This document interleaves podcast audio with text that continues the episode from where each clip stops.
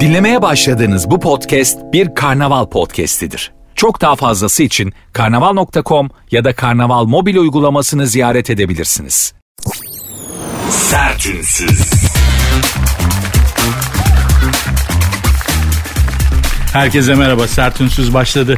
Ben Nuri Özgül. Saat 22'ye kadar beraberiz hanımlar beyler.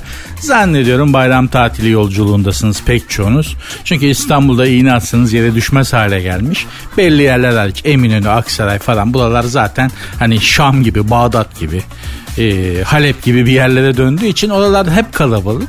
Oralarda yürümeye imkan yok ama İstanbul'un geri kalan kısmı gayet sakin. İstanbul'u bana bıraktınız. Çok teşekkür ediyorum. Fiti fiti gezeceğim. İstanbul'da siz yokken sizin yerinize de fiti fiti gezeceğim. Bodrum Belediyesi de yalvar yakar. Ne olur artık gelmeyin yeter bu kadar. Maçlarda hani şey vardır. Eskiden olurdu şimdi yok. Kapıları açarlardı maçın belli bir dakikasında ve dışarıda birikmiş maça giremeyen bilet bulamayan ya da parası olmayan seyirciler maça girerlerdi ve tribünler bir süre sonra bağırmaya başlardı. Sığmıyoruz diye. Gerçekten Bodrum Belediyesi de sığmıyoruz ne olur gelmeyin artık diye. Bodrum girişinde bir e, görüntü var. Bir araç kuyruğu. Armageddon Canım sanki insanlık hani sanki bir tek Bodrum'da hayat kalacakmış ve yeryüzünün geri kalan kısmında hayat sona erecekmiş gibi böyle herkes bütün yollardan Bodrum'a bir akış var. Allah sabır versin hanımlar beyler.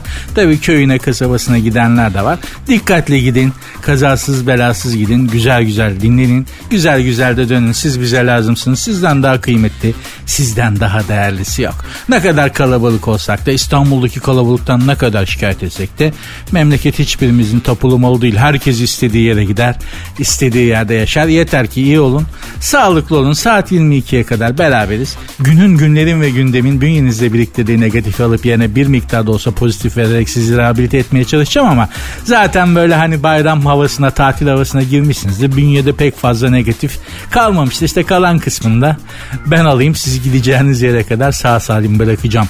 Sinirsiz lop et şeklinde.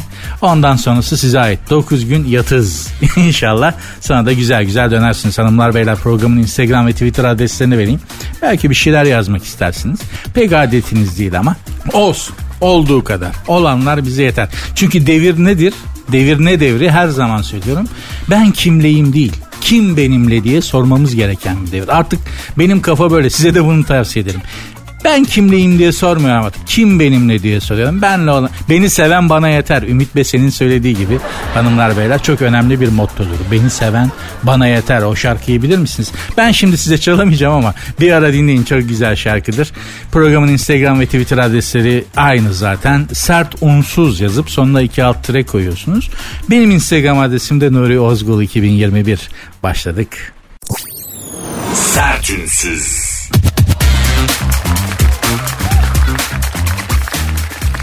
6 milyon yıldır vejetaryen. Kimmiş bunlar? Pandalar. 6 milyon yıldır 6 milyon yaşında bir fosil bulunmuş. Panda fosili Çin'de. Çin'in Yuan eyaletinde. Ya sanki çok bir Yuan sanki bizim için böyle hani yan kapı yan komşu gibi. Hani sanki çok bir ne bileyim Çin'in neresi Yuan ama işte orada 6 milyon yaşında bir panda fosili bulmuşlar. Onu incelemişler. Pandalar gerçekten 6 milyon yıldır vejeteryanmış. Gram et yemiyorlarmış. Hakikaten de bu panda denen hayvan enteresan bir hayvandır. Çok sevimli bir kere. Fakat üreme döneminde o sevimli o tatlı pandaları biliyorsunuz da yani böyle çok dünya tatlısı böyle insanın böyle hoş, alıp böyle mıncıklayısı geliyor. O kadar tatlı bir hayvan. 100 dolar karşılığında da verip sevdiriyorlardı. Pandayı kucağınıza alabiliyordunuz hayvanat bahçesinde. Çok ikilemde kaldım. Yani Benjamin mi panda mı? Vereyim mi Benjamin'i? Seveyim mi pandayı diye Benjamin'i daha çok sevdiğime karar verip 100 doları basmamıştım ama çok uzun bir kuyruk vardı. Panda sevme kuyruğu. Neyse efendim yalnız bu pandalar bu tatlı bu sevimli hayvanlar yetişkinliğe erişip de üreme dönemine girince bir psikopat oluyorlar, bir deli oluyorlar, bir 46'ya bağlıyorlar aklınız diyor. Kaçacak delik ararsınız. Ha başına mı geldi seni panda mı kovaladı üreme döneminde diyeceksiniz. Hayır e nasıl böyle çok bilmiş çok bilmiş konuşuyorsun. Belgeselini izledik kardeşim. Biliyoruz da konuşuyoruz yani. Ya bak o panda demezsin. O sevimli hayvan demezsin. Nasıl yüzü gözü değişiyor. Şekli şemali değişiyor. Erkeğinden bahsediyorum. Ee, bir hanımefendi arıyor kendine tabii soyunu devam ettirebilmek için. O arayış sırasında bir deliriyor. Bir psikopat oluyor. Aman aman aman. Üreme döneminde pandaya denk gelirseniz aynısı sakın. Bak sakın başınıza gelebilecekleri düşünmek bile istemiyorum. Kaçarak uzaklaşın. Sakın. Ha nerede panda denk gelecek diyorsunuz. İnsan bu. Hayat bu. Her şey olabilir. Tak diye pandaların içinde kalırsın sen bile şaşırırsın yani. Her şeyi beklemek lazım hayatta. 6 milyon yıldır vejeteryenmiş. Bu yüzden zaten soyları e, muhtemelen tükenme tehlikesi içerisinde. Çünkü pandalar bir türlü şey yapmıyorlar. Üremiyorlar yani. Bu üreme faaliyetine girmiyorlar. Yatıyor bütün gün. Bambu kamışını eliyle kıtır kıtır bütün gün ya. Kalkıyor iki takla atıyor. Ondan sonra gene bambu kamışı kemirmeye devam. Yavrum hadi bir üreme bir şey. Ee, yok. Tembel. Neden? Vejeteryan. Şimdi vejeteryan arkadaşlar üstlerine alınmasınlar yani. Çok saygı duyuyorum vejeteryanlara, veganlara. Eti hayatınızdan çıkarmak insanın kendisiyle verebileceği en büyük mücadelelerden biri. Bu mücadeleyi kazanmış insanlar gerçekten vejeteryanlara, veganlara, onlar süt, yumurta, hayvansal hiçbir şey yemiyorlar. Onlara çok saygı duyuyorum. Gerçekten özel insanlar. Ben denedim eti hayatımdan çıkarmayı. Bir ay kadar e, et hiç et yemedim. Hiç yama. Yani hiç sıfır et. Bir ay sonra böyle etrafımda sağımda sonunda eş dost arkadaş. Baba bir kebapçı açılmış gidelim mi? Nuri'cim sana çöp şiş ısmarlayayım. Baba küşleme yer misin? Acayip bir küş. Herkes beni böyle et yemeye falan yönlendirdi.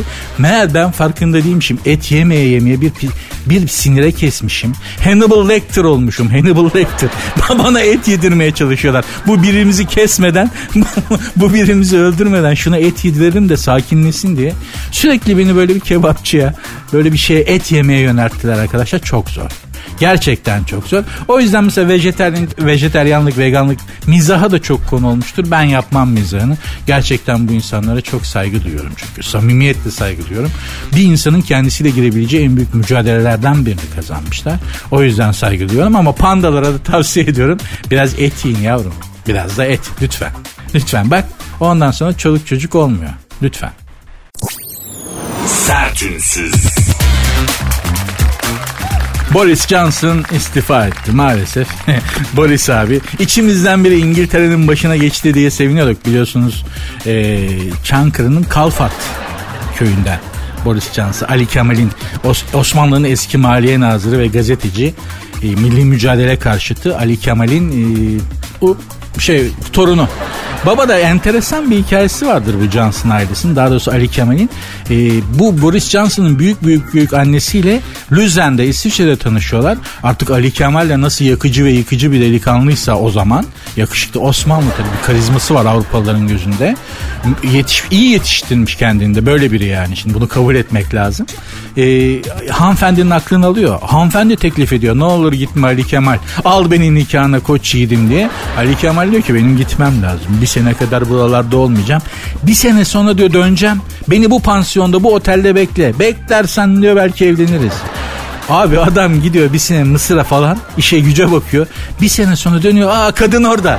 Nöbetçi gibi bekliyor. Geldim mi Ali Kemal'im koççiydim hadi evlenelim. Öyle böyle kadın istiyor nasıl aşık olduysa evleniyorlar ama çok zor bir hayatları oluyor. İkinci çocuklarından ikinci çocuğunun doğumundan sonra da hanımefendi ölüyor vefat ediyor. Ve Ali Kemal de zaten çok e, maddi zorluklar içerisinde çocuklarını büyük annelerine bırakıyor. İşte Ali Kemal'in e, büyük annelerine bıraktığı çocuklarından birinin soyundan geliyor Boris Johnson. Bunlar gerçi ailece e, ülke batırmakla yani dedesi de öyleydi. Bu da İngiltere'yi batırıyordu ki önce istifa etmedi etmedi 7 tane bakanı istifa etti de ancak istifa etti. Yani yoksa bu gene istifa etmiyordu. E, Türkiye'nin biraz zayıf demişti bir konuşmasında. Yani evet soyunda Türklük var ama benim bende Türklük mü kalmış abi ben İngilizim falan dedi. Al işte böyle olur. Türk olsan istifa etmezdin zaten. Oradan biz de anladık. Oradan biz de anladık. Türklük tarafın ağır olsa zaten istifa etmezdin aslanım. Sen de Türklük mü kalmış? Allah'ın cansını seni. Türk olsan e, en son istifa eden bir yönetici hatırlı, birini hatırlıyor musunuz siz? Ben hatırlamıyorum. Yani Türkiye'de böyle bir şey yok. O yüzden Boris Johnson'da gerçekten hani Türklük falan o, gitmiş o. Şey olmamış yani. Zayıflamış. Sertünsüz. Benzinli ve dizel tarih oluyor. Avrupa Birliği'nde 2035'te fosil yakıtlı araçların satışını yasaklayacak yeni düzenlemede son anda kriz çıkmış. 5 ülke kararın 5 yıl daha ertelenme yani şunu 2040'ta yapalım abi. Benzinli ve dizel yakıta 2040'ta son verelim demişler. Almanya şartlı olarak evet demiş ve 150 yıllık bir dönemin sonu geliyor 2035'te. Efendim ya bu ne demek? Elektrikli, elektrikli, elektrikli araçlar artık şey yapacak. Fakat böyle şöyle büyük bir problem var. Avrupa'da şarj noktası ihtiyacı artıyor.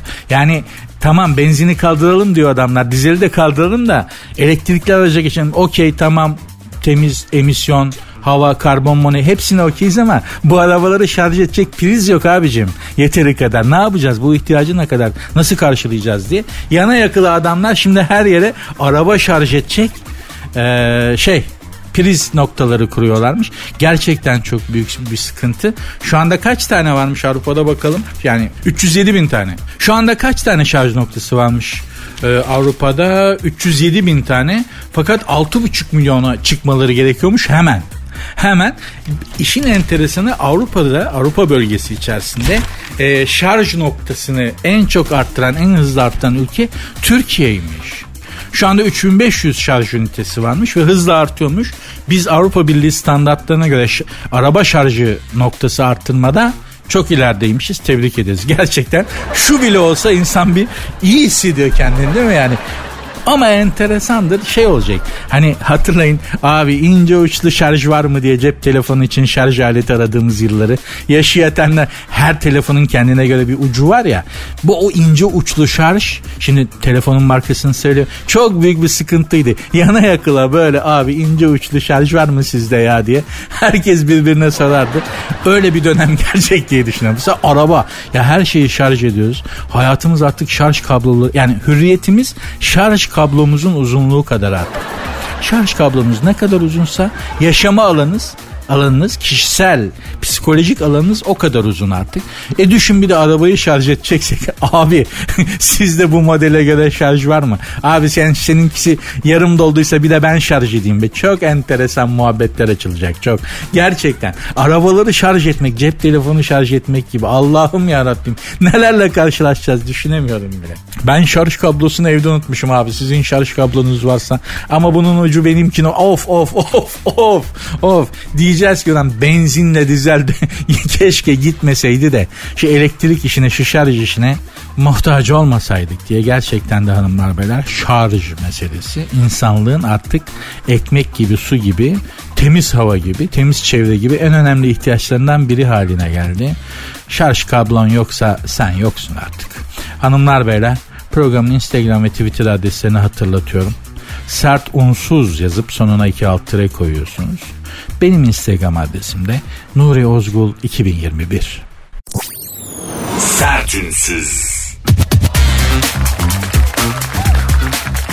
Hiç üretmesek bile eldeki elbiselerimiz 10 yıl giyinmemize yetermiş. Dünyada e, elbise dolaplarında, gardolaplarda bir servet saklanıyormuş. Çok büyük bir e, giysi stoğu varmış ve şu an dursa tekstil sektörü ve hiçbir şey dikilmese, hiçbir elbise üretilmese insanlık sahip olduklarıyla 10 yıl rahat rahat giyinip kuşanabilirmiş. Şimdi şöyle bir durum var. Büyük markalar, pahalı markalar, lüks markalar şöyle bir uygulama yapıyorlar. Elde kalan mallar var sezon sonunda. Ne olur bunlar normalde normal markalarda outlet'e gider değil mi? Fiyatları yarı yarıya düşer ve outlet mağazalarında satılarak stok olarak eritilmek envanterden dışarı çıkartılır. Satışa döndürülür. Lüks markalarda bu olmaz. Elde kalan markaları, bu lüks markaları düşünün. Sadece giyim değil, çanta, işte çizme, ayakkabı, pahalı lüks giyim markalarını düşünün.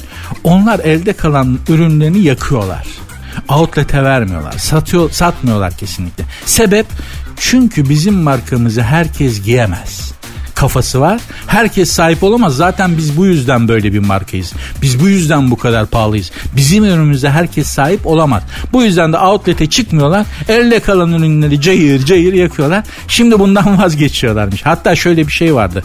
Türkiye'deki bir durumu anlatıyorum size. Böyle büyük bir giyim çizme markası, ayakkabı üreten bir marka. Çok pahalı. Elde kalan stokları nasıl olduysa outlet'e çıktı.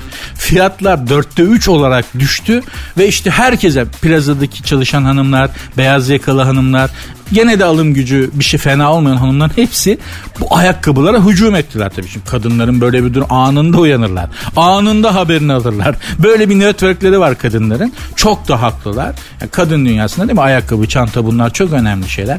Biz erkeklerin kafasını basmayacağı kadar önemli. Yani çanta denen şey neden bu kadar önemli? Çizme o çizme o ayakkabılar neden o kadar? Hiç bunlara kafa yormamıza gerek yok. Bizim kafa buna basmaz ama kadın dünyasında bunun çok önemli bir yeri var. Şimdi o markanın CEO'su neredeyse intihar ediyordu. Böyle bir şey nasıl olabilir? Nasıl herkesin ayağında bizim çizmemiz ayakkabımız, ayakkabımız olabilir? Sakın böyle bir şey. Adam istifa etti. istifa etmek zorunda kaldı. Çünkü motto şu bizim ürünümüzü herkes giyemez. İşte bu kafa değişiyormuş artık.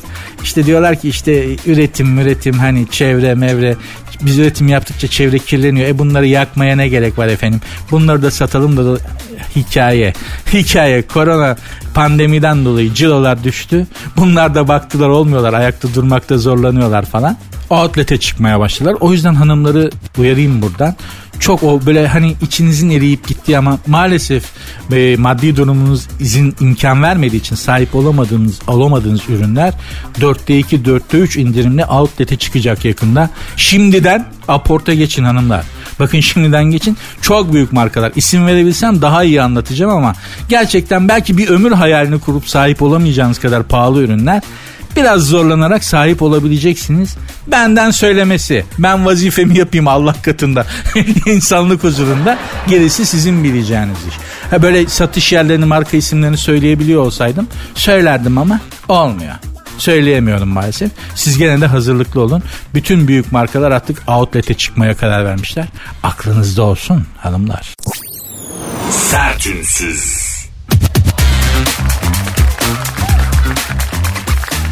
Biraz önce size bir e, büyük markaların çok pahalı giyim, çanta ve ayakkabı markalarının kadınlara yönelik artık outlet'e çıkmaya karar verdiklerini söylemiştim. Çünkü onlar ürünlerini yakıyorlardı. Anonsu hatırlarsanız dinlemişsiniz. Outlet'e çıkmıyorlardı. Sebep bizim ürünlerimizi herkes giyemez. Bizim markamıza her kadın sahip olamaz. Bu yüzden biz bu kadar pahalıyız. Belli gelir grubundaki belli insanlar ancak bizim ürünlerimize sahip olabilir kafası vardı. Bu tarihte benim aklıma Lady Godiva'yı getiriyor. Lady Godiva bir e, şey değil. Yiyecek içecek markası. Şimdi tam mark şeyin adını da söyleyemiyorum maalesef. E, Lady Godiva tarihte yaşamış. Yarı efsane yarı gerçek bir kadın ve şöyle bir şey var. İngiliz bu. Kocası kont mu dük mü öyle bir şey. E, çok ağır vergiler alıyor halktan. Ama öyle böyle değil. Bunu Lady Godiva'nın kocası inim inim inletiyor köylüyü halkını kendisine tabi olan insan. Vergi yüksek, zorba bir adam. Lady Godiva da vicdan sahibi bir kadın belli ki.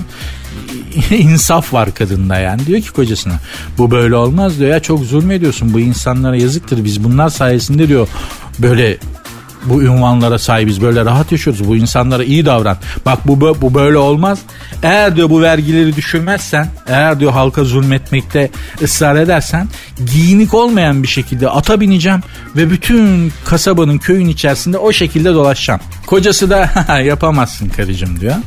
Görürsün diyor Kocası zulme devam, vergiler yüksek, halka zulüm, dayak, kötek. Lady Godiva bir gün giyinik olmayan bir şekilde atın üstünde biniyor ve bütün kasabada ve köyde dolaşıyor. Daha sonra da bu davranışı yüzünden Azize mertebesine çıkartılıyor ama şimdi giyinik olmayan şekilde dediği kadın aslında böyle hani o gözünüzün önüne gelen fotoğraf değil. Kadın kendisinin asil bir kadın olduğunu belli edecek giyimleri giymiyor sadece. Üzerinde uzun bir köylü elbisesi var o kadar. Buna giyinik değil diyorlar bakın. Eğer e, asalet ünvanlarını taşıyan sizin toplumsal statünüzü gösteren şeyleri üstünüze giymiyorsanız pelerin, kolye, taç, işte e, ayakkabı, bu dizi saran pantolon gibi şeyleri giymiyorsanız çıplak sayılıyorsunuz Avrupa'da. Aa yani Lady Godiva çıplak dedi. Kadın çıplak değil aslında. Üzerinde uzun bir entari var. Ama çıplak sayıyorlar. Neden? Çünkü bugünkü anlamda üzerinde marka giysiler yok. Onun ünvanını ve statüsünü belirleyen giysiler olmadığı için Lady Godiva çıplak ata biniyor diyorlar. Yok öyle bir şey. Kadıncağız edepli uzun bir entari üzerinde öyle geziyor ama giyim kuşam ye kürküm ye davası bakın tarihte nerelere kadar gidiyor. Bir de tarihte tabi e, insanın toplumsal statüsünü Osmanlı'da da böyle.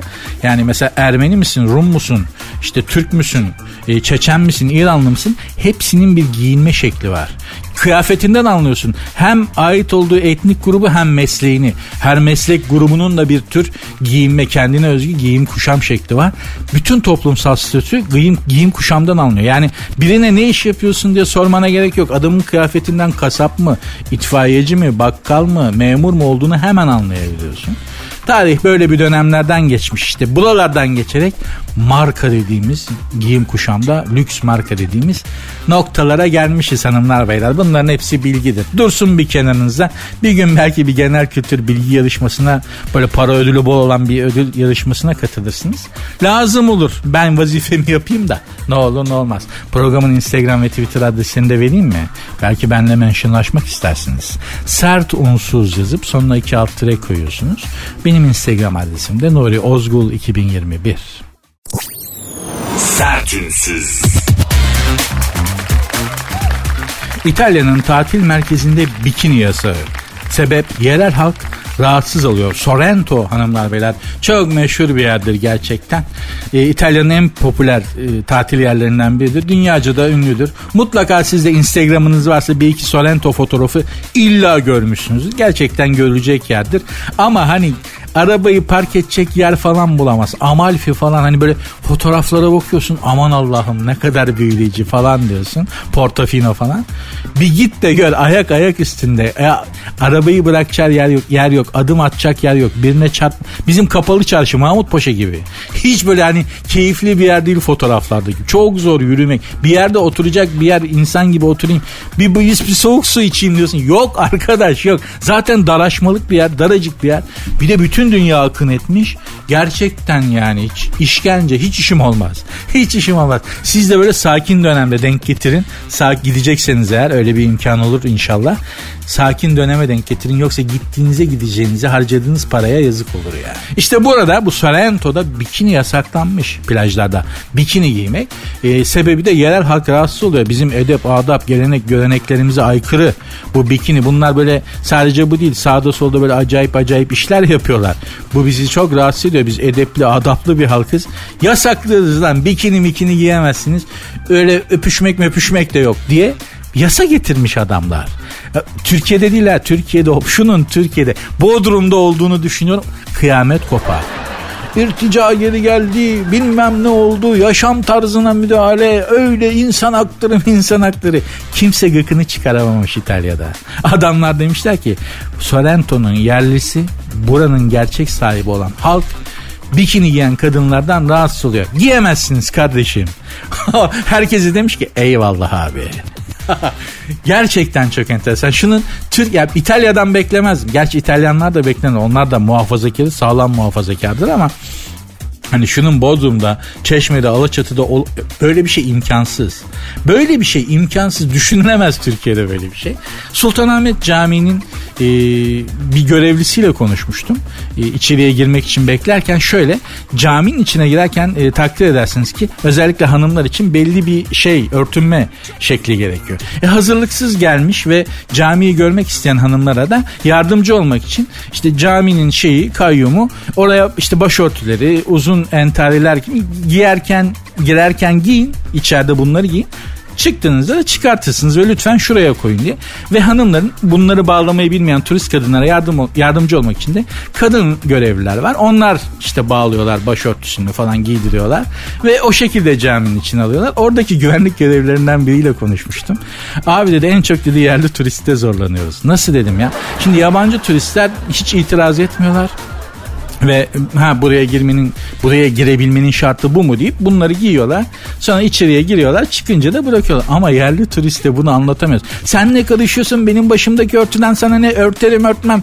Abi dedi çok zorlanıyoruz. Çok büyük sıkıntılar yaşıyoruz. Çok dedi hakarete uğradığımız bile oluyor. Yerli turistleri yerli kendi ahalimizi ikna etmekte çok zorlanıyoruz dedi. Bunu da bir not olarak ileteyim. Yani Sultanahmet Camii'nde durum böyleyse Alaçatı'da bikini giymeyi yasaklarsan neler olabileceğini düşünmek bile istemem. Ayrıca da bana ne, bize ne. Ne yapayım yani? Bununla da mücadele edecek değiliz herhalde. Herkes istediği gibi giyiniyor işte. Sertünsüz. Çiftler yine Amsterdam'ı tercih etmiş tatilde. 2021'de olduğu gibi 2022'nin ilk 6 ayında da en çok Amsterdam'a seyahat etmiş yerli çift turistlerimiz. Yurt dışına gitmek isteyen, yurt dışında tatil yapmak isteyen turistlerimizin en çok tercih ettiği şehir Amsterdam olmuş. Neden acaba? Romantik bir yer diyelim. en azından canlı yayında değil mi yani? En azından yayında Amsterdam çok romantik bir şehir. Herhalde o yüzden. neden olacak canım başka Amsterdam'a neden giderler? Allah Allah. Neden olacak? Romantik bir şehir. Gerçekten kanalları.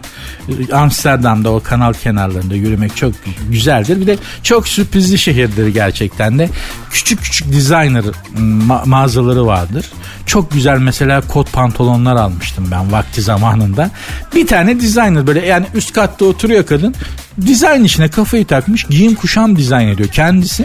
Alt katı da dükkan yapmış ama ama neler var neler var. Şimdi artık biraz zor kur farkından kur e, kurdan dolayı ama vakti zamanında yani ulaşılabilir olduğu zamanlarda gerçekten Amsterdam'da alışveriş yapmakta çok keyifliydi. Özellikle giyim kuşam dizayn işinde çok ileride.